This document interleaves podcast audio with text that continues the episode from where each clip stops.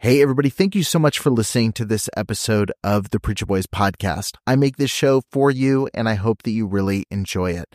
I have a lot of people that ask me how they can support the show financially, and you can do that by heading over to patreon.com slash preacherboys. You're going to get access to exclusive content, including early releases of episodes. I've got a couple episodes right now that have been released at least a month early over on Patreon. You've got access to things like unique merch, depending on what tier you join, and you get access to some behind the scenes content that I'm posting within the group. So head over to patreon.com slash preacherboys and become a member over there today. Every single supporter helps make this show a little bit more possible, especially as I continue to add additional episodes and content every single week. Thank you so much for tuning in. Let's get back to the show. Trigger warning. This podcast contains descriptions of various abusive situations. Listener discretion is advised. You are listening to the Preacher Boys Podcast, a podcast shedding light on decades of mental, physical, and sexual abuse within the independent fundamental Baptist movement. The testimonies shared on this podcast are told from the personal experience and perspective of the survivors. Not all legal outcomes are known or final. Any suspect is presumed innocent until proven guilty in the court of law. Now, here is your host, Eric Skwarczynski. Hey, everybody, welcome back to the Preacher Boys podcast. Emily, welcome back to the show. Two years later, here we Thanks are. for having me. I'm excited about this. Yeah, I'm glad to have you on. Um, your last conversation that you had with me uh, ended up getting like 150,000 people uh, tuning in, which is pretty crazy. So it raises the question number one, why don't you have a show? when's when's your show dropping? uh, my best friend and I have talked about starting a podcast, but we are both in school right now, essentially. And um, she is mothering three children, and my husband and I started our own home business Gotcha. last year. And so we're kind of drowning in responsibilities right now. And we haven't uh, gotten quite to the point we can commit to another thing. Another thing. Yeah, very fair. Very fair. We did on the last episode have a couple questions that people dropped. I didn't pull all of them because there were a lot of comments, but there was a couple like I guess loose ends I wanted to tie up uh, just before starting this conversation. If you haven't listened to that last episode, you probably should before this one because you're going to be lost right some of this conversation.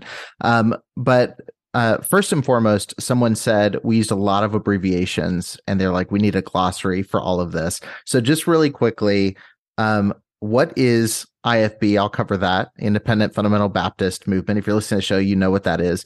But what is ATI and what is IBLP? Because I feel like we're going to say that a lot throughout this conversation. Yes. So IBLP stands for the Institute in Basic Life Principles. And this was an organization created by Bill Gothard. Uh, originally in the 1960s, I believe it was called the Institute in Basic Youth Conflicts. And then got changed to IBLP. And that is the, that is, no pun intended, that is the umbrella organization.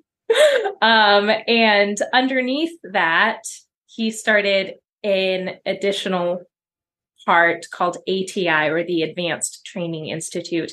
And that was the homeschool side of the ministry. And so that is um, the part of the organization that produced the wisdom booklets, which was the homeschooling material. And um, participants in ATI would attend annual homeschool conferences where they got a week long of intensive training, sermon, sermons, messages, etc. Right, right. Um, someone asked, and I'll just group all these questions together. Someone asked at the end of the episode we did last time, Bill Gothard, there was a lawsuit against him. Um, people asked, what was the result of the lawsuit? Where's Gothard now? Did Gothard die? Like all these questions related to his current status. Where is Gothard right now as it stands? Is he active doing anything? Is he still around? Is he chilling on a beach somewhere? Where what's his current status? Uh, he lives in what used to be his parents' home um, by himself in Chicago. And he is no longer the president of IBLP, uh, although he will tell you that he's going to be reinstated very soon. hmm. within months, as he's been saying for the past several years, that he's be reinstated at you think that's possible at all or no? No I, I don't. I do not believe that is possible. Hmm. um he has started his own little offshoot ministry um that is a bit bizarre where if you go if you go on his website you can read more about it if you dare give clicks. But essentially uh, he's produced several he calls them books they're really like just booklets mostly pictures and um, if you commit to his new program and you read all 30 of these booklets and then you commit to meditating on a passage of scripture every night as you fall asleep. If you do that and track your progress and turn it into Him, um, within the first year, you will get an honorary bachelor's degree. Very nice. And that can move on to a master's and to a doctorate and a PhD within just four years. Wow. Um, so, yeah. And he says, you know, adulthood starts at 12. So he's given out PhDs to you know 12 16 year olds hmm. for studying the bible very nice well we'll link to that in the show notes people can check out our beautiful website um last uh last two questions someone said are the botkin sisters related to this movement does anybody know them i don't know who that is um, um they are related to vision forum okay with doug phillips um gotcha. I don't know off the top of my head, but I know that the Botkin sisters produced um, certainly a DVD, maybe a book. I can't quite remember, but I know they produced materials with Vision Forum and Vision Forum sold those. Okay. And last question, which I thought was very ironic. Where can people hear your full story? pretty much our fir- that the, first episode. the episode they commented yeah. on, I was like, if you watch the whole thing, you'll get yeah. most of it. Yeah. So, I mean, um, if you want to continue to hear updates about my journey, um, it's through my social media, Thriving Forward. I do both Facebook and Instagram. Um, and um, I, I do have various podcasts. I'm trying to create a full list where you can listen to every interview that I've done in the past few years. And my story doesn't change. It's pretty much consistent through every interview. Right. Well, your story is obviously still going and you're still talking about this. You mentioned your social media pages, which have grown a ton. People are listening to your story, hearing your insights on all these developments. And uh, the IBLP world has, you know, kind of seems to surface and go back under depending on what's happening in the news. And a lot of times that tends to tie into the Duggars because they're the most well known people who've been involved with IBLP and ATI and all of that world.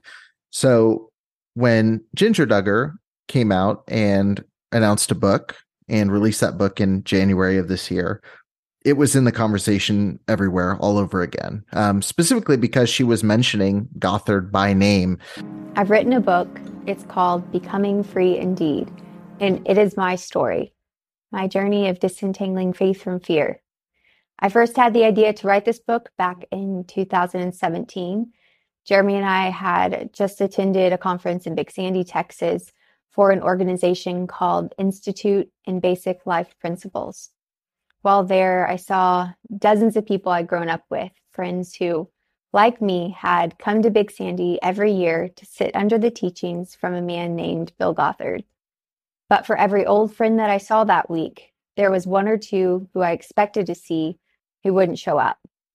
In the coming months and years, I'd start to hear stories of those friends, and I'd find out that some of them no longer wanted anything to do with Christ or Christianity.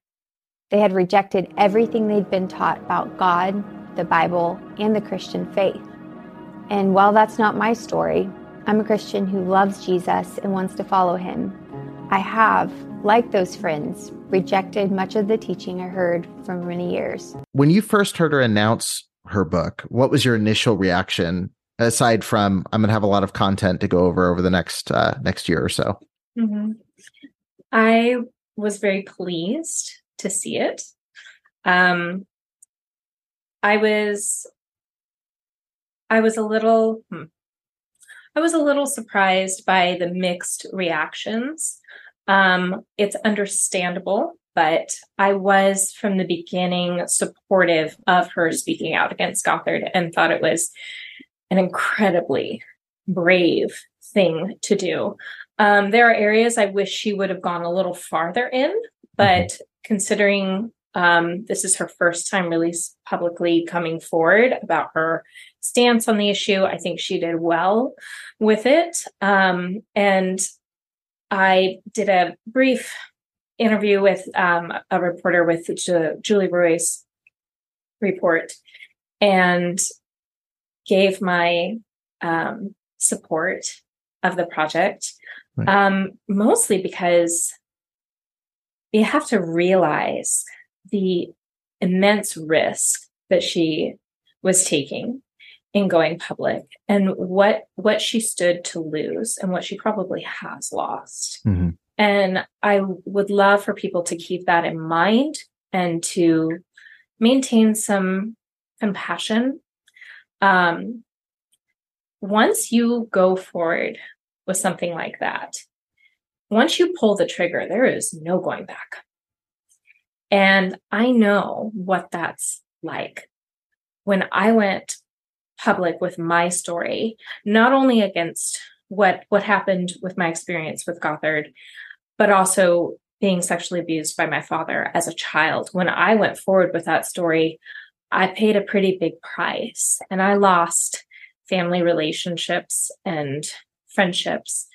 And those are never going to come back. And I still deal with the grief of that. I I had a conversation recently with a family member and I was sharing some of the grief I felt over some of these lost relationships and their response was very in line with with Gothard. Essentially well you know um this is what happens when you when you speak out on certain things and that sh- and you know the fact that you've lost relationships just shows that you should have never done this. And I said no no no. I have zero regret for coming forward with my story, that doesn't mean that I'm not going to have grief over the price that I paid because of it. So I feel for Jinger in that fact. She seems very um, secure in her decision to come forward, but that doesn't mean that she is not experiencing levels of grief for right. the price that she is no doubt having to pay.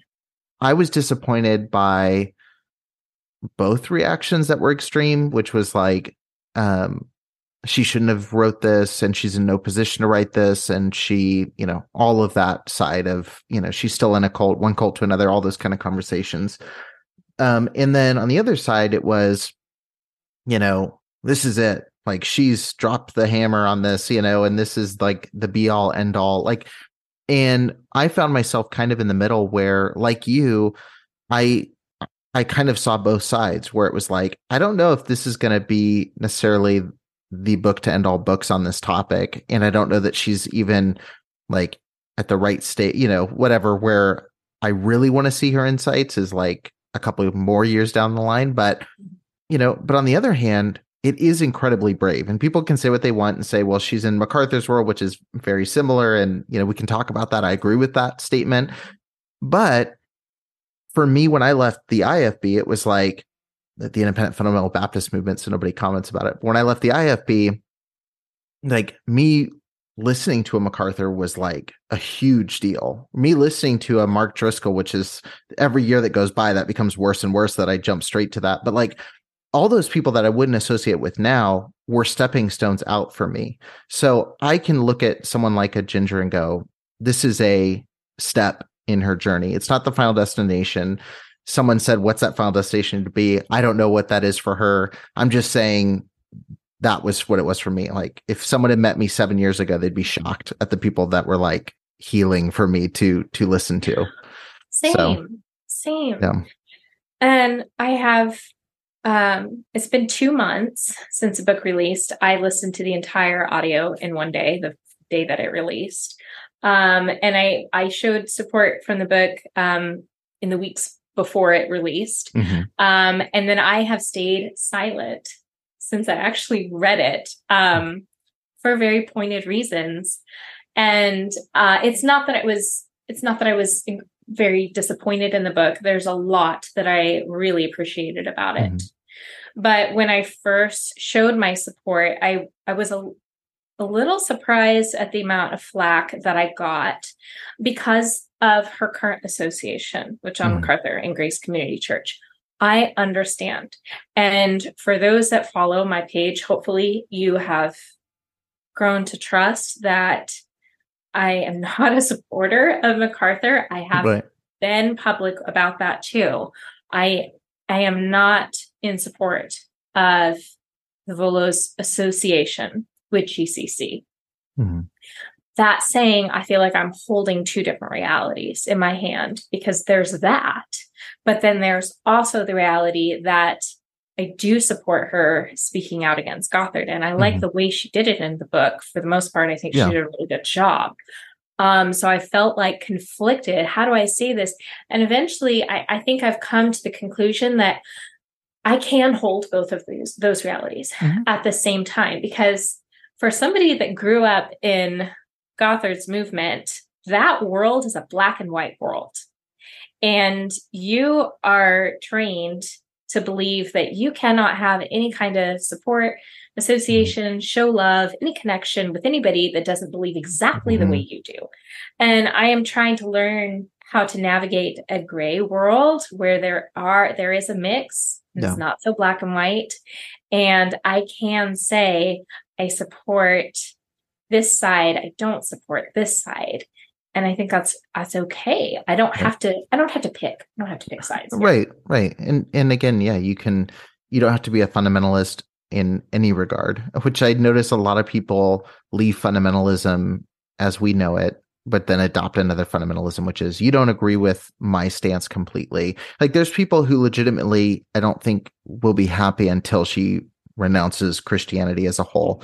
And I think there's people who those comments too. Right. Yeah. yeah. Of like, oh yeah, well, yeah, I used to be, you know, I I am still a, a Christian and and a follower of Jesus. And I've been told that um you know, oh, give it time. Like, oh yeah, I right. believed in Jesus for a while after I left, but give it time. Like, you'll eventually. Yeah. I I personally don't think I will, but I don't think it's fair to tell somebody mm-hmm. that they think that's where your final destination right. based on their final destination. Right. yeah. Right. And and the arrogance to know what our final destination is, you know, like I you know, I've I've been very open about my and I feel like I've had to be because I've been open from the beginning. So it's like, at what point do you stop being open? But it's one of those things where I'm like, at the end of the day, I'm 28 years old. I'm not anywhere near where I'm going to be when I'm 72 years old, you know? So like there's a lot of room there. And and again, like the arrogance to say we've got it all figured out at any point is what gets us into a lot of trouble at, at the first place. So um you and mentioned that we can't work with one another or learn right. from one another because you and I are at different points yeah. in our journey too. But overall, we can support each other's work and platforms because mm-hmm. we have the same end goal. We want to end abuse in the church. Yeah. Exactly. Yeah, that's a pretty good baseline common ground approach there. Um, speaking of approach, you, you mentioned her approach in the book. It's something where, again, like with everything, I can go, there's things I like, things I didn't like. But one of the things I really appreciated was twofold. One, she's very upfront at the beginning of the book to say this is not a tell-all. It's a theological. Uh, I think she said personal theological memoir is how she described it. It is very much what it is, like it or not. That's what it is. And I appreciated that she didn't string the reader along, like waiting for the here's the juicy detail. Like she says in the beginning, this is not what it is. Um, and then she went through, I think, and she named Gothard more than I expected, honestly. I thought she would just mention, I grew up in a very strict background, or I thought she'd mention him in passing. But she really goes and picks apart specific things he taught by name. Um, what did you think of overall the approach of the book and the way that she went about kind of sharing this this story? Yeah. So what I liked was that she went so detailed. And it's really important to understand how Gothard got his message across. He got it across mostly through stories, and we don't even know if those were true stories. yeah. I'll leave it at that. Um, and so he would he would make a statement on something he personally pulled out of the air, whatever his belief was, grabbed a couple of very random, highly cherry picked scripture verses to support his idea, and then would tell a very compelling story that would drive it home and um, really played with your emotions. And one conversation that I've had with individuals that are still within the system to a degree, and even some of my own family members. I have been told that there's really nothing wrong with the teaching, it was my interpretation of it. Hmm. And I've been told, like, I sat, like somebody else is telling me, well, I sat under the same teaching. I sat under the same seminars that you did, and that's not what I walked away with. And that is devastating as a survivor to hear because that is putting everything on me. i That is putting all the blame on, well, it was your interpretation and you like put this crazy spin on it. And I first found the book validating um, in that I agree with everything that Jinger described as far as her takeaway from what Gothard was teaching. The fears that she had, the struggles that she had, I had all the same ones. And that's not the first time I've been validated like that. Um, in the last several years, I've been in um, private support groups for ATI survivors.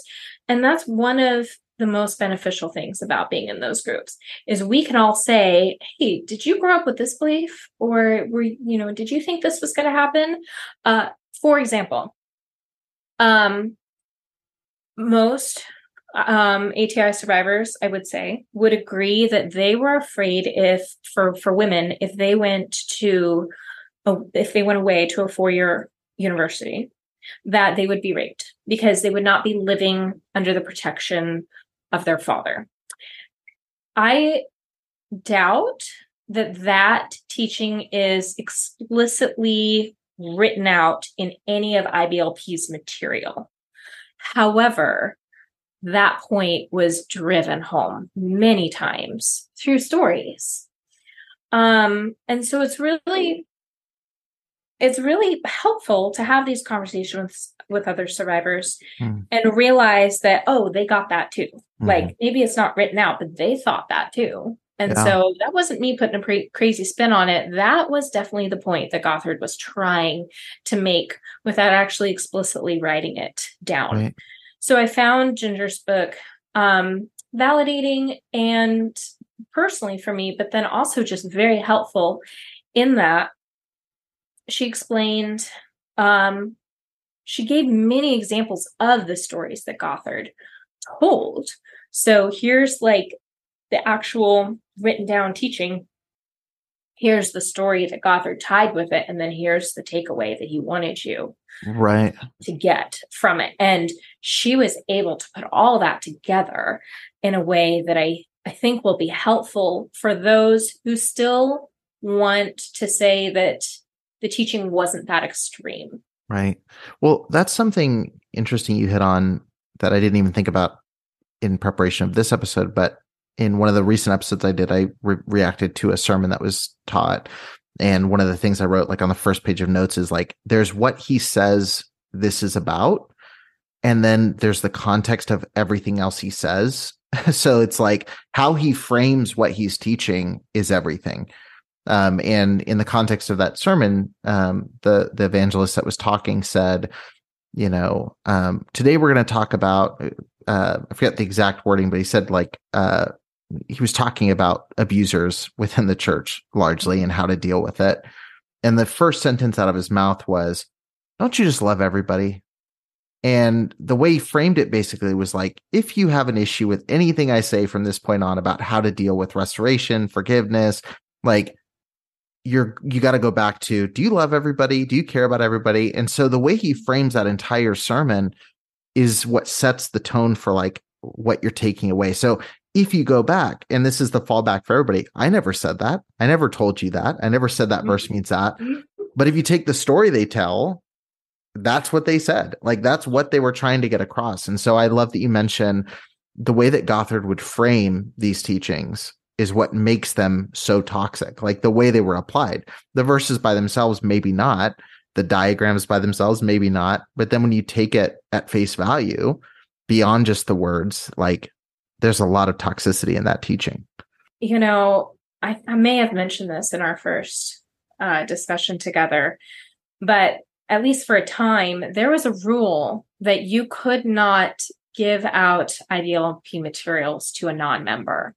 That was for a reason. They didn't want you to just have the workbook. They wanted you to have the workbook in your lap while you listened to mm-hmm. 60 plus hours of instruction. That's what right. they wanted. We mentioned obviously the way that she broke down the teaching, which I think she specifically uses exact quotes, breaks down how it was applied, things like that. But one of the flip sides of it not being a tell all is that we didn't get to see that natural you know application of that teaching within her own home and honestly one of the takeaways i think i had you had many people had was she's very light on her parents and her family and how they utilize this teaching and i mean her parents weren't a small part of it either it's not like it was a side thing like they were speaking at certain events for it i mean they were big advocates for this type of teaching and that really doesn't get mentioned much within the book. Um, how did you think about that balance of like explaining the teaching and also talking about its ramifications on her actual life and how it was used within her home? Yeah, it's one of my biggest criticisms of the book is that she did not give her parents enough credit. Uh, meaning, um, they were the ones that were taking all their kids to these seminars. They were enforcing this teaching within their home. And um, it's again something that I related to within my own family, where certain individuals, uh, again, want to put the blame on me that this was just my interpretation, um, and that they were just doing um, they were doing the best that they could with the information they had, and they thought they were doing what was best for the family. And uh, you know, they listened to these teachings and didn't get any of this um,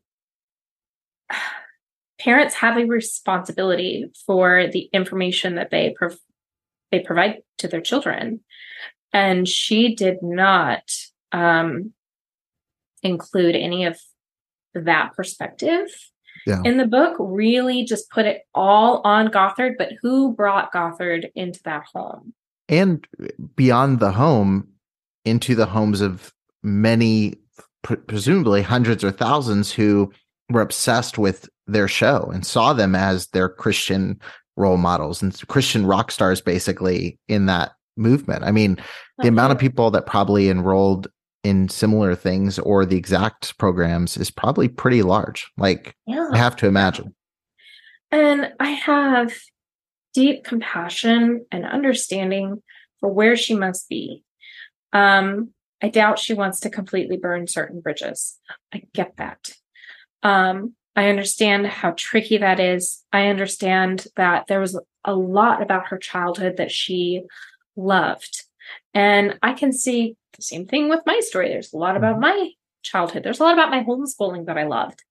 Um, but that still doesn't negate mm-hmm. the fact that Jim Bob and Michelle were the ones that brought this dangerous material into the home, were promoting it, were using their children to promote it. Right. So much responsibility that they should take, even if, uh, see, the thing is, the thing is, even if you didn't intend to harm someone, mm-hmm. when you find out that you did harm someone, you still have to take the responsibility to right. make it right. Yeah. So you don't have to intentionally, maliciously inflict pain upon someone to have taken responsibility to say, I was misguided, I was wrong, I was doing the best I thought I could, mm-hmm. but it still wasn't enough. And my actions harmed you. Yeah. And take responsibility for that. That is ultimately what parents of ATI families need to do. And it's mm-hmm. it's a pretty rare thing to do. They want to justify their actions. They want to say they had the best intentions. Great. You had the best intentions. Their children's lives were still severely damaged and parents need to take responsibility for that. Um, similarly, she does not discuss Josh very much Mm. in the book at all, which That was my next question. I completely understand. Yeah. That has got to be an unimaginably traumatizing. and thinking, I mean, she went through. thinking in terms of writing the book was probably very like it was fresh even with release like of the book. I mean, it's got to be even more fresh while writing the book I, as I the back. I listened to an interview she did this morning, and I believe she said she was writing the book when they were waiting for Josh to get arrested. Wow. So he hadn't even been at that point. And so, yeah, I just, I can't imagine all that heartache mixed into that situation. But while she didn't, she hasn't, while she didn't speak a lot about Josh in the book, she's been asked about Josh in nearly every single Yeah. interview that she's done in the last couple of months promoting her book. Um, for obvious reasons that Mhm. she's been asked that. Um, and um, she struggles with the question. It's obviously deeply painful for her. But she, her kind of pat answer is, well, yes, my brother is proof that um, following legalism is is dangerous and that you can um you know say the right things and pretend that you are following these teachings or you are promoting these teachings but still have a very wicked evil heart in the Mhm. middle of all that and i i guess i can agree with that but again she's completely leaving out her parents responsibility Mhm. in that mess and they did not do what was needed Yeah. to protect their daughters to deal with a predator in the home And, and I understand because, you know, the first allegations come, it seems as if the family tried to move past it, right?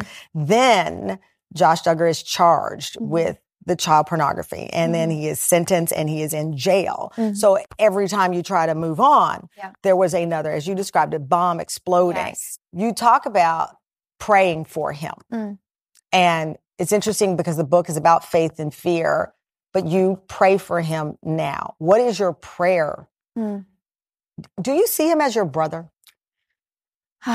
That's it's really tough. Um, I think that walking through such difficulties, um, time and time again, I think for me, um, whenever I walked through that, it's something that I would look at and say, okay, my first off, my heart just breaks for the victims and their families. And that's who I pray for even first. And um, and I just, it, my prayer for my brother would be that he would have true transformation and change that can only happen from the inside out. And I think part of this story I'm telling is you can't put up all of these outward standards and rules and say that's going to do anything. It's not. Your your heart has to be changed from the inside out and only Jesus can truly change that. And that's not something I saw in my brother. He's not truly changed. And so until God does that, it's only work God can do. and this isn't just past i mean we can we just look at michelle duggar's letter of support Mhm. that she wrote to the judge when we were waiting for we were waiting sentencing for josh several family members wrote letters to the judge asking for leniency and michelle duggar was one of those individuals and Yeah. wrote on behalf and asked for mercy for her son I, I I agree with all the takes, obviously, on the family side. The Josh side is something where when I was listening to the book, I was waiting to see if I, I think everybody that picked up the book was probably waiting to see if that would get mentioned. And honestly, that's the one area where like if she hadn't mentioned him at all, I would kind of understand just because it's like it- it- just putting myself in her shoes, like I don't know that I would have mentioned him. I don't know if I would have been able to write the book at the time, you know. Um, but you know, I think it's good that she did. Again, I would like to see in a couple years what she would have to say about it because I think even asking her in an interview right now, it's probably you're probably not going to get the, I guess, polished answer or the the the really thoughtful answer right now. It's going to just be raw. Um, I think mentioning the abuse of Gothard and everything I thought was really great that she added that in. Did you feel that she spent enough time on the crimes of Gothard of the of the actual lawsuit side? Did you want to see more of that? Um, like, because I guess that's where you know you mentioned earlier like the idea of like someone could read it read the teaching and say well that's not that bad if you don't take it in a bad way but there's been so much legitimate abuse that's happened in the name of this teaching and i feel like it was kind of a footnote at the end of the book whereas i almost wish there would have been more examples of like this is how this was applied in numerous situations even if she had said including in my own family situation how they dealt with this including in people that have been well-known news stories. Do you wish there'd been more of like the real world examples versus the the teaching coverage? On one hand i do but i also completely understand why she didn't. Um she's wanting to keep things extremely factual. Mm-hmm. and um we did not go to trial with mm-hmm. gothard he has never been convicted of, of any crimes so um i i am supportive of the content she did write. I wish it had been more, mm-hmm. and I wish she had gone more in depth on the various allegations, but they are just that. They are allegations. And I can right. understand why she wouldn't want to put those in a book versus if he had perhaps been convicted of actual right. crimes, she may have um, gone more into detail of what those were. Sure, sure. Um, circling IBLP, when I first reached out to you, um, there were a couple of things you mentioned. Um, one of them was her, she uses the language of cult like a mm-hmm. lot um, versus calling it a cult. This is a conversation I think is maybe semantics uh, for a lot of things. People always go, why do you call this a cult or why do you call this cultish? Um, what was your issue with her calling it cult like versus calling it a cult? I mean, I I personally stand by it's a cult through and through. Um, it's it's it's a little irritating again understandable because um at least in an interview that she did um she said well i'm not an expert on that so i mm-hmm. don't she didn't feel qualified to name it so she's being very careful with her language and usage and i can respect that um at the same time it's difficult as an ATI survivor to not take a little bit of offense on that and say like yeah. it was a cult, just say it. yeah, yeah, yeah. The the cult conversation is always interesting because I I I've gone back and forth on it, but at the end I of the day, I think the word cult has become almost too scary.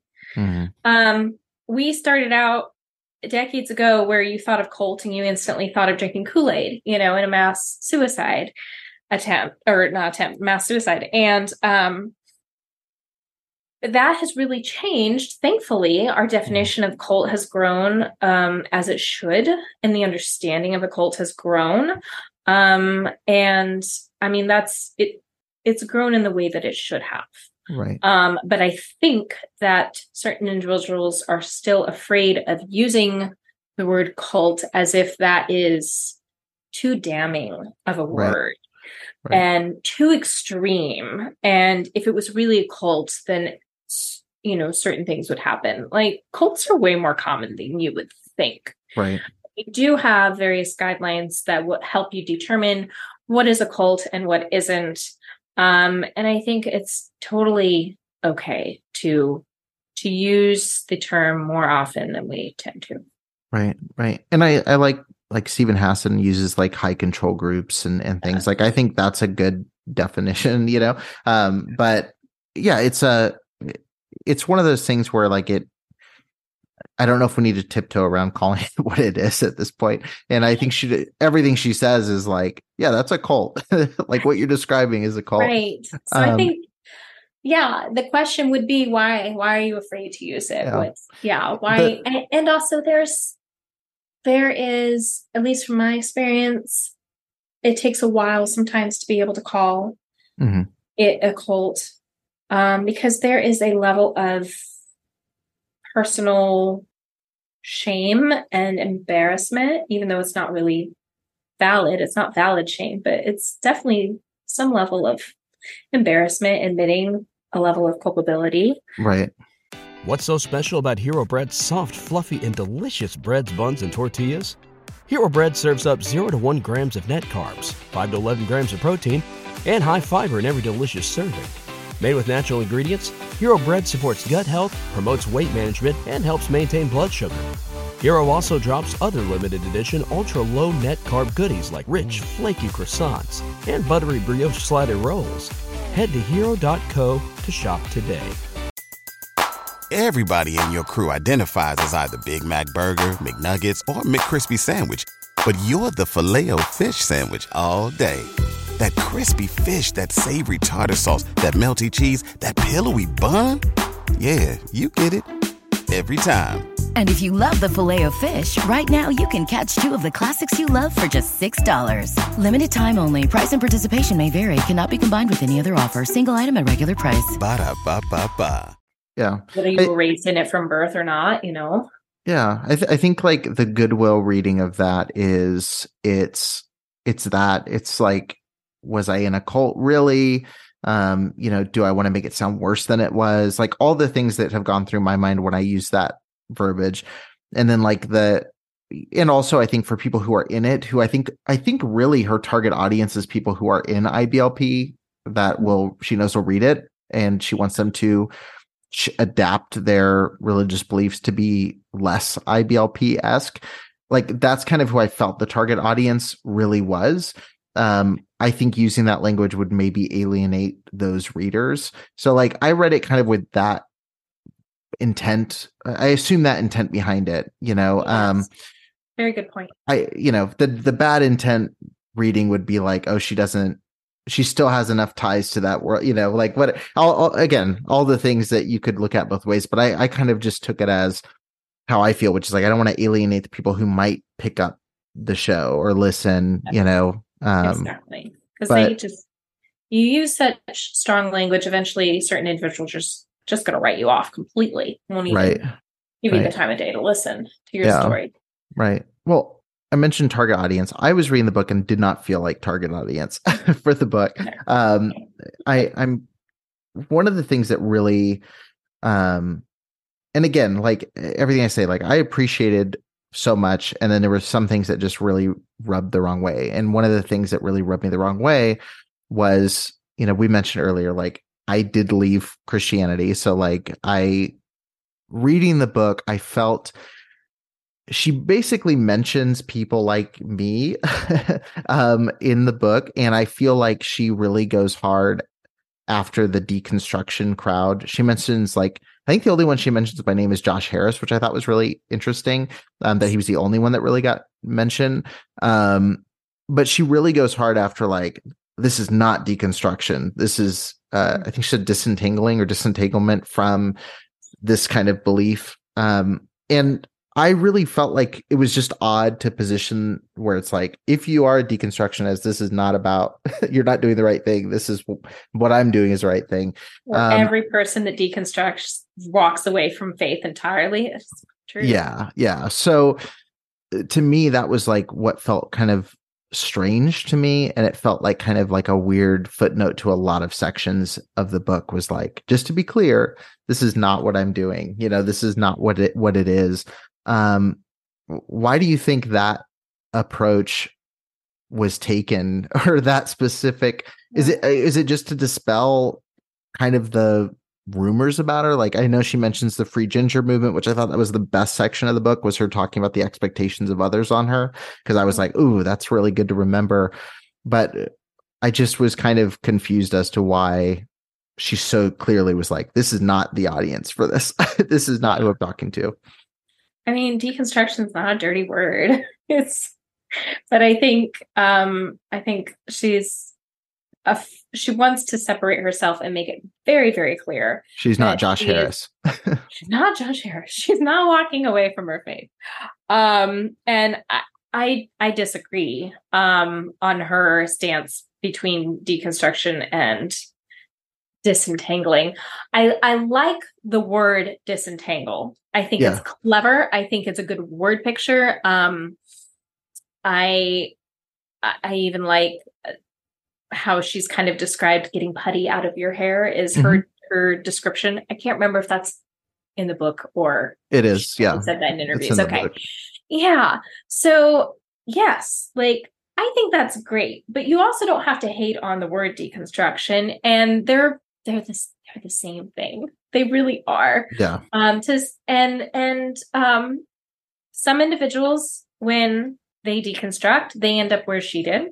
Mm-hmm. Others have ended up in um, other um, avenues of faith, and others have walked away entirely. Like all of it yeah is part of deconstruction i don't i i do think there was error in her stating that she believes everyone who deconstructs becomes agnostic yeah. or or you know completely walks away. I don't agree with that. I'm comfortable with the word deconstruction. Yeah. Um well i know many i feel like most christians i've had on my show are comfortable with saying that's kind of what it is. I mean it's mm-hmm. just it's just taking apart what you believe and seeing what is legitimate and what's not you know and i yeah. think that's that's really the premise of her entire book is like i'm picking away like you mentioned the putty in the hair i'm picking away at all the things that don't belong there. Yeah. And right now this is where i am. Mm-hmm. yeah. And i think a word that's forgotten and an important part of deconstruction is reconstruction. Mm-hmm. it's not just about tearing down it's also about rebuilding. Yeah. Too. Um so yeah, I did find I, I disagree um, that deconstruction always means moving toward agnostic. I don't agree with that. Right, right. Well, it all goes back to what I said earlier. It's there's a naivete in everybody who, um, everybody who says like they know where they're at is where they're going to be forever. like it's just not real life. Like especially because you know most of the audience of my show is like 20s 30s 40s like that perfect middle ground of life and it's like when i see people say oh well when she gets to where i'm at she's finally there. It's like mm, probably not. You're probably not even where you're going to be uh, in a in the next couple years. Um speaking and, of oh sorry. I i think she's been out long enough to where she's earned the right to tell her story for where yeah, she i agree. Is. yeah. That's another criticism that i've seen is that oh she's she's she's so young and she's just a baby in all of this. And you know mm-hmm. she's she should not be speaking out because she hasn't been out long enough. I disagree. Um i mean goodness we she started questioning things in 2015 i joined the lawsuit in 2015 but i didn't actually start deconstructing deconstructing until 2017 yeah. So you know she's got about eight years on her so far. And I was a missionary in 2017, so so yeah, yeah. So, but I it's totally one of those. I think it's fair for her to be able to speak, and I agree. It's probably not going. Hell, I don't want to say that. I'm not saying she's going to completely walk away. Um, I'm not saying that at all. Um, doubt that she's going to believe the exact same things that she believes now mm-hmm. 20 years from now yeah. like i hope she doesn't i hope i don't like that's that's the goal is that we're always learning and growing yeah. and changing we don't want to become stagnant yeah. well and i think one of the things that i like i said my favorite part of the book is her talking about being on the show which obviously is like I think for anybody who's been fascinated by them, that's the interesting section. And I'm interested in like filmmaking. So like anytime she talks about camera crews, I'm like, yeah, dialed in. Let's talk about this. Um, but one of the things that she's talked about is like being such a public figure. You have people creating Reddit groups saying free Jinger. You've got people creating Facebook accounts. And every time she walks outside with pants, there's like a USA Today article about it. And so she doesn't have the privilege of a private deconstruct. Like any sign an extra piercing in her ear is going to get an article about it. And um, there's going to be a billion youtubers saying look at what she did. This is her saying this to her parents because she wore pants you know all that kind of stuff. And it's one area where again on a much smaller scale like i resonate and you probably resonate with this as well. Once you step your toe into the content creation side which she was kind of stepped into it by her family very early on but once you start publicly saying, Hey, I think this, every step you make after that, you feel this obligation to be public and say, I said this, now I believe this, or I thought this, now I think this. And so, yes, I, I said earlier, like I would have liked, I'd like to read her book in 20 years to see what she has to say. I think I'd be more interested in that kind of retrospective kind of look back. But I also think you always have the right to tell your story at any stage. like nobody should be gatekeeping you and saying, after 10 years you're allowed to write a book or you're allowed to start a podcast. Exactly. Like, like when I, when when are you suddenly allowed? When have you right, grown enough to where right. you're allowed and who to decides? your story? Yeah. And you, she does have much more pressure on her because of being thrown in public spotlight at such an early age. And not only i think does someone um, who lives a more public life do they feel the obligation but you've also got the consumer mm-hmm. who feels the entitlement to yeah. your life and your story and the yeah. updates.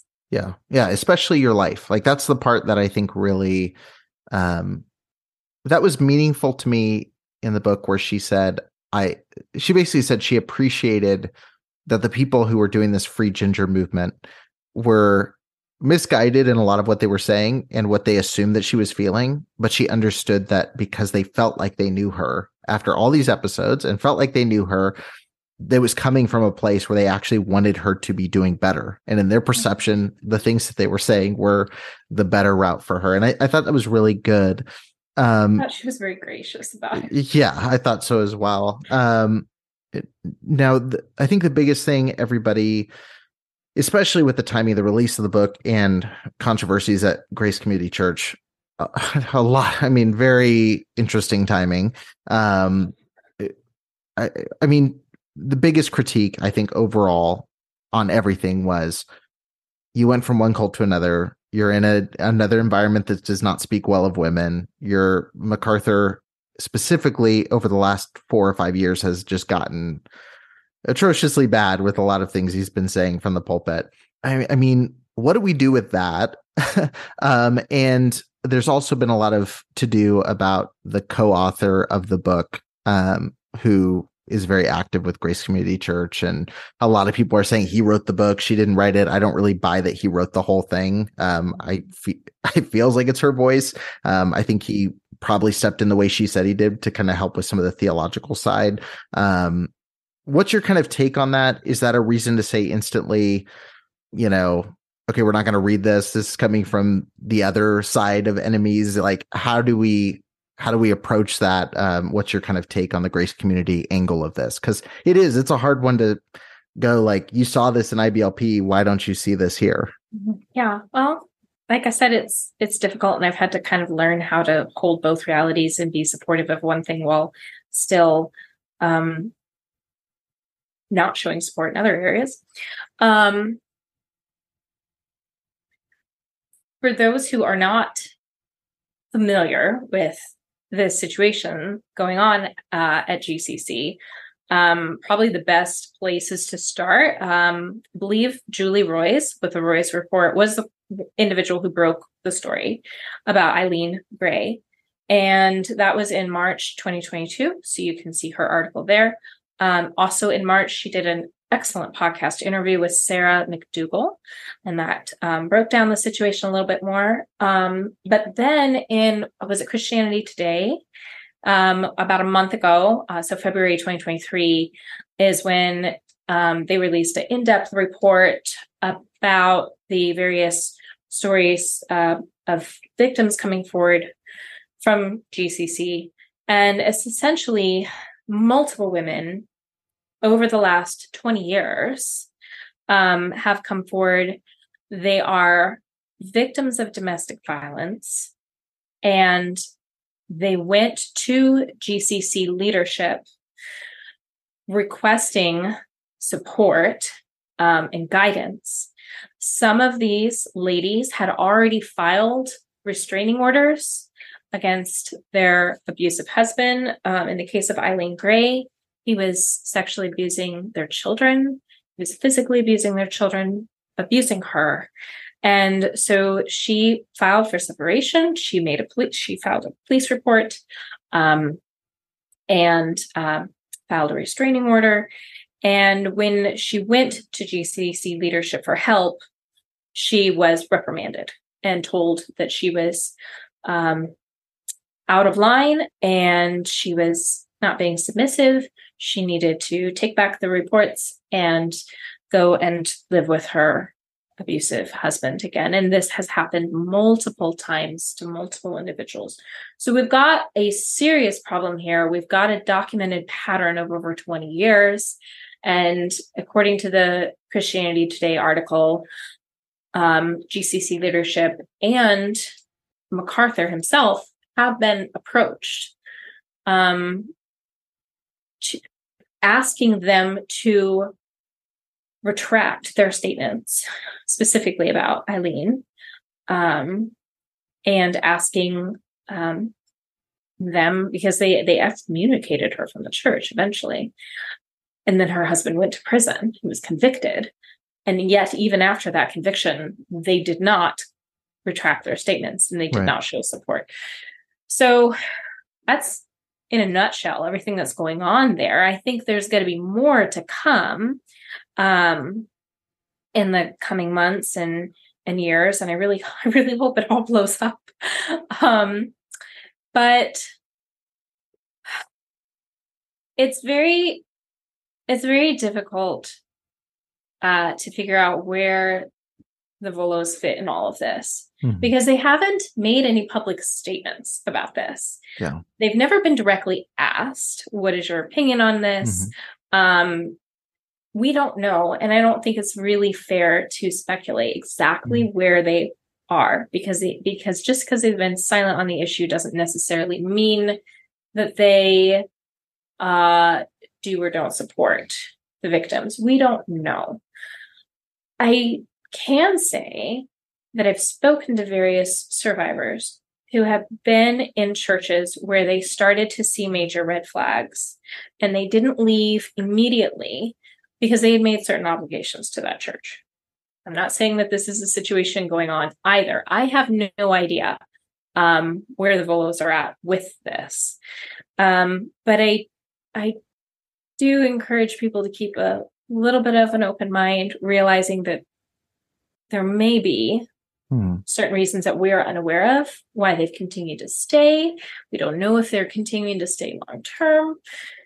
Um, my pushback on that would be I mean, they obviously are aware because like they don't live under a rock and everybody everybody knows about the MacArthur situation, especially the people there because they've been open about it not being a big deal at MacArthur's church. Uh, especially people like Phil Johnson have been very outspoken, which I always look at Phil Johnson. Maybe this will be funny to people that don't, uh, that actually know Phil Johnson, John MacArthur's kind of relationship. Like I always look at Phil Johnson as like John MacArthur's anger translator, like Key and Peele with Obama, and like Obama's very poised, and then you have like this guy just like going on rants on the side. Like Phil Johnson's been going after people on Twitter, going like you you're raising red flags about nothing. It's clearly not nothing. An elder that was there for many many years left over this. Like it's not a small issue. Um, my thing is, I do think Jinger and uh, Jeremy have a responsibility to not be silent about it because they've been vocal about everything in the past. I do agree for certain membership, and I do agree that I'm not one that says you have responsibility to speak out about every specific case that's not related to you. Like, not everybody needs to have the Preacher Boys podcast. Not everybody has to have a blog. Not everybody has to have like a, a Roys report. Like, that is certain people can manage doing that, have the energy for that, you know, all that kind of thing gets said here. But with how publicly connected they are to Grace and with how publicly outspoken Jinger's been about IBLP, when more of the same is happening here, it looks just from a PR level looks very bad for her. Um, and I think just from a moral perspective, it's very odd. Now, the the thing I'll say in like the positive way of looking at this is, you know, I think again, Jinger, like if I'm, I, I, all I can do is put my life next to it and go like, what did I do in a similar situation? Even though we have very dissimilar situations, like I went from the IFB to the Mark Driscoll world. Okay, and when I was listening to Mark Driscoll, he was still at Mars Hill. Allegations of him being being a jerk were everywhere and people would constantly share articles with me saying Mark Driscoll's a jerk. Here's some reasons why. And I would go, that can't be true because this is where I found all this freedom from this very toxic religious background.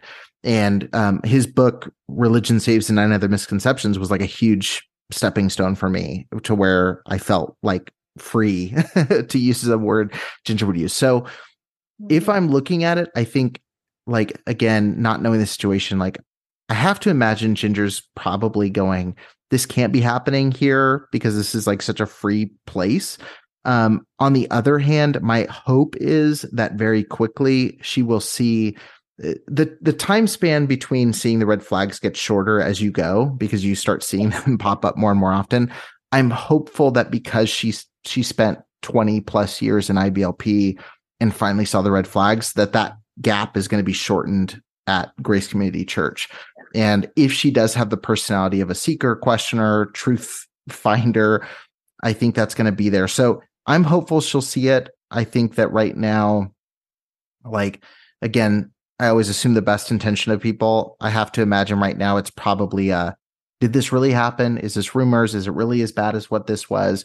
Um, but if she is the type of person she claims to be in the book, I feel like she'll very quickly identify those issues and hopefully be vocal about them. And I hope she doesn't prove me wrong on that that That's optimism. Kind of where I was going, and I don't mean to sound um, too soft. I I don't want people to make hard, fast assumptions when they haven't spoken out. I totally agree with you that they have a responsibility um, sooner than later yeah. to address the issue, to decide what they're going to do on this. Um, because she has been so public um, about Gothard, then yes, I do think that they have a responsibility to address that. Like if we're a um, year out from now and she's never addressed any of that stuff, then I'll probably be a lot tougher where it's like, yeah, what's going yeah. on? You know? But like you said, I can also understand uh, where she might be at this point. As you said, you at once were a fan of Driscoll. At um, once, at one, long once, ago, for everyone listening. yes. yeah. Um, but for me, I was a fan of MacArthur too when I first got out of ATI. Oh, I jumped into MacArthur next, so I just kept going along. Yeah. and um, I think from what I've seen, at least online, is she's received harsher criticism related to this from those who weren't actually raised in ATI mm-hmm. versus those who were raised in ATI. I've seen a lot more comments of, yeah, I liked MacArthur once too. He's a common stepping stone. It was an, it was an embarrassing speed bump on the way out. Yeah, that's it. And so I kind of take from that point where it wasn't too long ago where I thought MacArthur was amazing and um, thought it was so much freedom in that moment. But then, as you said, as time went on, I learned to spot red flags mm. faster and take action sooner. Um, so another aspect that um, Julie Anne Smith from Spiritual Sounding Board mentioned, which I think was very insightful, was that I think Jinger and Jeremy may have a level of privilege at GCC mm-hmm. that they are unaware of. Um, they are, they do have some level of celebrity status. And from how they've portrayed things, they appear to have a healthy um, equal marriage. Um, just because you go to a complementarian church doesn't mean you practice complementarianism in your home. Mm-hmm. Um, I believe Sheila Gregoire had some very good insights on that with her mm-hmm. uh, with her book. I think it was think it was the Great Sex Rescue. She did a um, very large survey mm-hmm. of Christian women, and she kind of touched on the issue of complementarianism versus egalitarianism and those that she, she the results of that survey showed that the large majority of women that are in a marriage where they are happy in that say they believe in one-sided submission and they believe that the man has the final say and they believe in more of a patriarchal complementarian structure the ones that are actually happy in the relationship they don't actually practice comp. They really actually practice egalitarian. So i kind of have that in the back of my mind. Of course i don't know the Vuolos. I don't know their marriage dynamic and relationship but i do think it's unfair to assume um how they have structured their relationship just based off of yeah. going to GCC. Um, that saying, it appears that they seem to have a good relationship and they've got the protection, I think, a little bit of some celebrity status. So they are going to, their experience at GCC is going to be radically different. Best version. yes. it, yeah. Yes. Than someone who is in an unsafe marriage and is going for help and mm-hmm. is being twice abused, you know, by um, church leadership rather than being supported as a DV victim. Um, right. So I think that's kind of important to realize that their experience is probably radically different. The things that they, or the things that Jinger shared that she liked about her church, she never mentions GCC yeah. by name. Which I did think was interesting as well. Yeah. I think it's interesting too. And it could have been that she was just trying to make it more generic. It could have been she was also trying to avoid backlash. I don't know.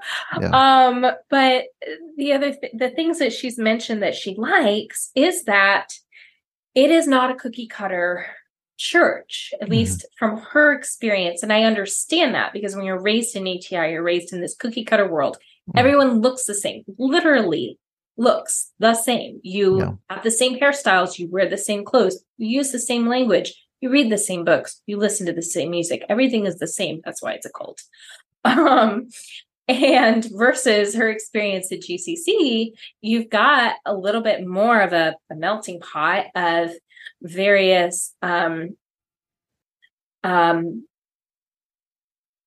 uh, every, every each individual has some variation in their stance on how they you know live out their faith practically yeah. and some of their convictions and and and so on and so forth so she's seen that and that's incredibly refreshing to her as it should be um so i think that's kind of like where she's finding all this freedom is oh my goodness there are so many different ways that you can practice mm. your faith and i don't have to only have relationship with people who think exactly the way i do that's great that's wonderful yeah. insight well just but, the fact that uh, grace community church will have a presbyterian pastor come in and you know what I mean? Like that yeah. was the stuff to me where I was like, oh, this guy, you know, like because I, I when I first started listening, like it was like, oh, John MacArthur will have an RC Sproul in who's Presbyterian and they have a good relationship. Like mm-hmm. that's so crazy, you know, like, and so that's all the stuff now where now I'm like, yeah, that's common sense. You talk to people that you don't agree with on everything.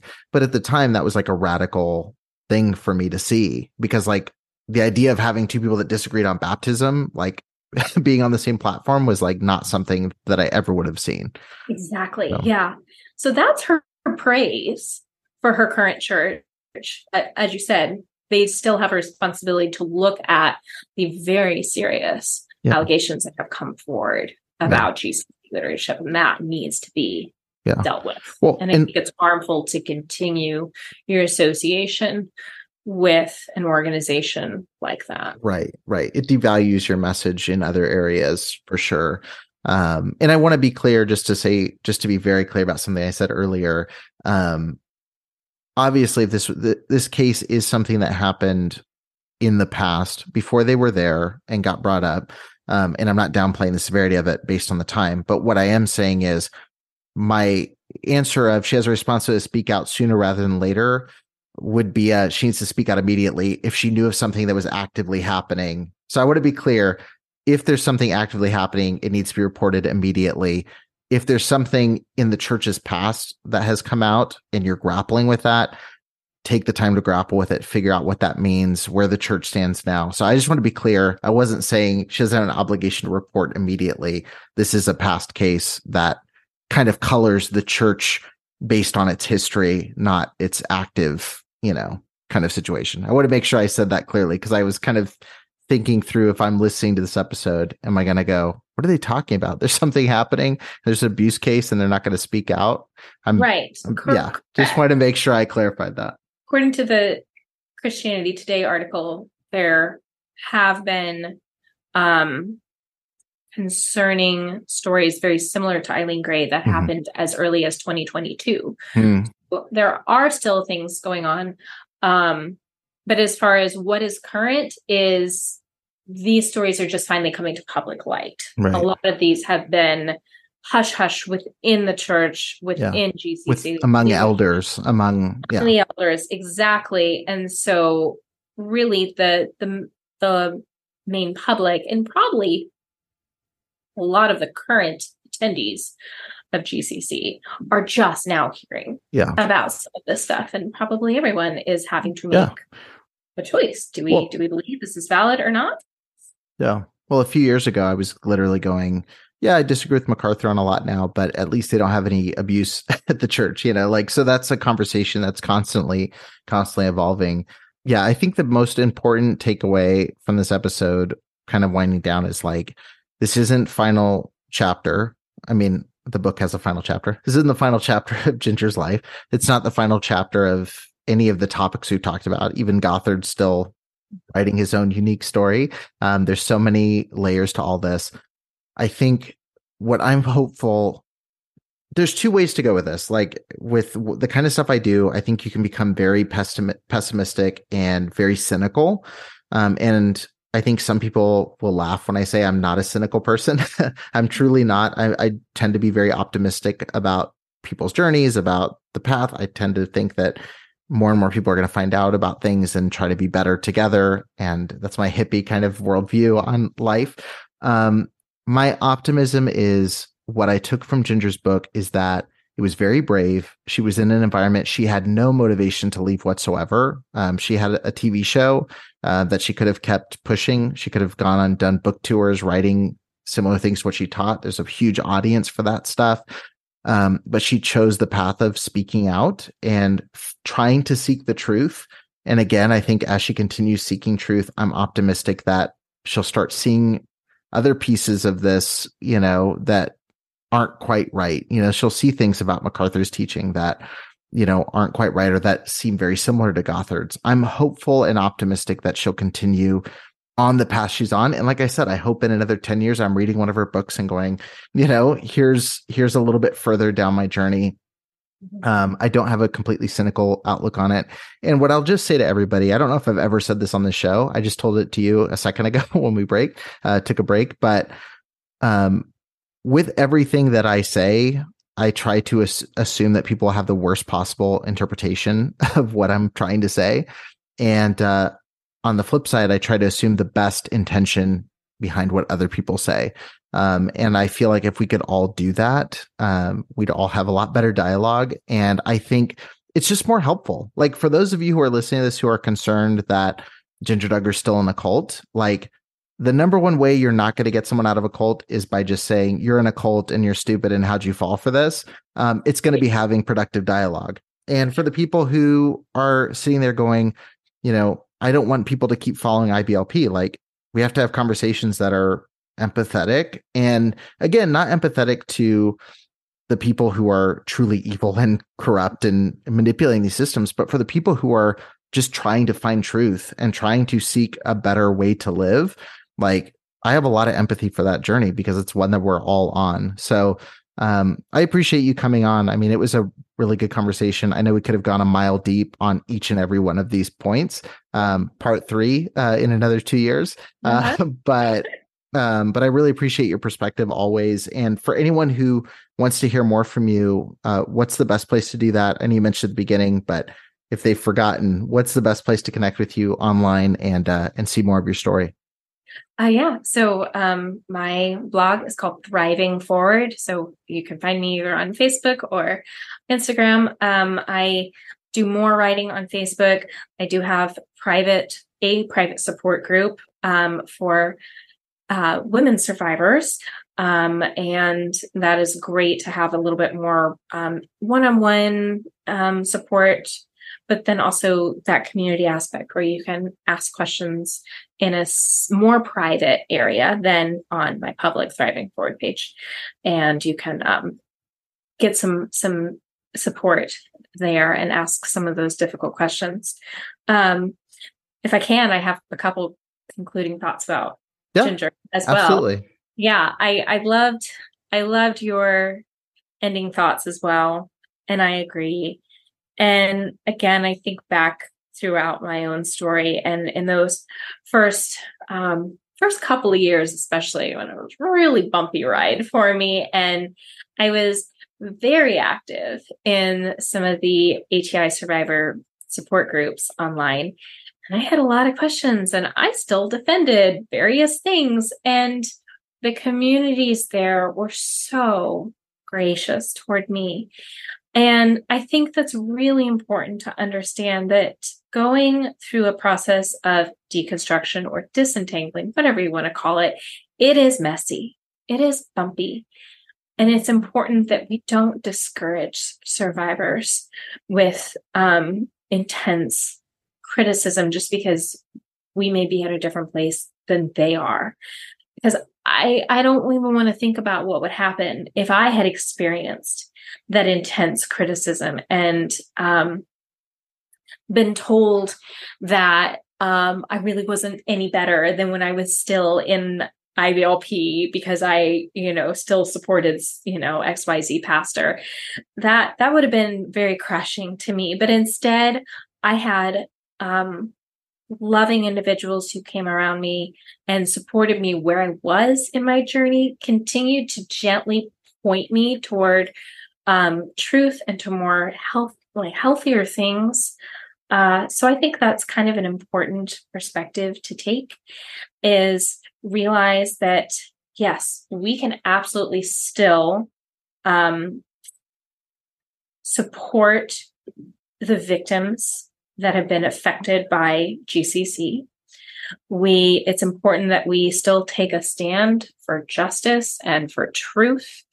Um, but at the same time, someone that's in Jinger's position that is still navigating that whole world, we can still show support for where she's going and where she, how far she's come so far.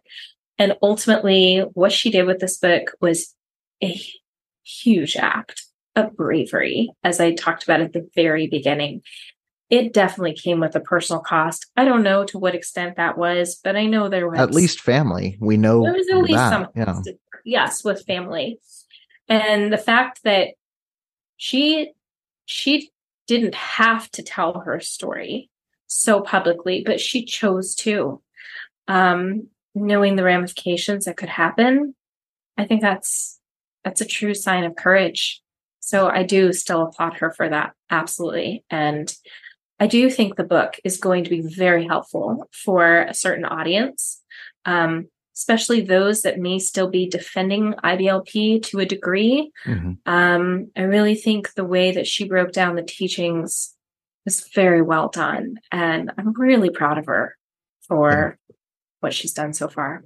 Yeah, it's a huge stepping stone for sure. I think for people in the in that world still, it's going to be a big eye opener. And and like I said, I didn't feel like the target audience for her book. I feel like there's people who would not feel that they're the target audience for my show and the the deeper approach on some of the heavier topics. There's certain people who wouldn't for yours. So like I think it's great that there's the more voices that are talking about it, at least starting the conversation is huge. And I think the biggest key is like just keep asking questions. Like if you keep asking people questions, we're going to make progress, you know, like telling people what to think isn't always the best answer. It's like asking them why they think what they think. Um, so I, I hope people appreciated and understand, I guess, the perspective on this. I I know some are gonna. I already know the comments. There's gonna be some that go, "You're way too light." There's gonna be some that go, "You're way too heavy." You're way too harsh. It's gonna be a split of those. Um, but I hope people understand kind of the perspective and the, I guess, optimistic attitude. I think we both have, which, um, which is just life's a journey and we're all figuring it out as we go along. Thank you for listening to the Preacher Boys podcast. If you appreciated the content on the show, please leave a review on iTunes and don't forget to connect with us on Facebook, Instagram, or Twitter with the handle at Preacher Boys Doc. What's so special about Hero Bread's soft, fluffy, and delicious breads, buns, and tortillas? These ultra low net carb baked goods contain zero sugar, fewer calories, and more protein than the leading brands, and are high in fiber to support gut health. Shop now at hero.co. Everybody in your crew identifies as either Big Mac Burger, McNuggets, or McCrispy Sandwich, but you're the filet fish Sandwich all day. That crispy fish, that savory tartar sauce, that melty cheese, that pillowy bun. Yeah, you get it every time. And if you love the filet of fish, right now you can catch two of the classics you love for just $6. Limited time only. Price and participation may vary. Cannot be combined with any other offer. Single item at regular price. Ba da ba ba ba.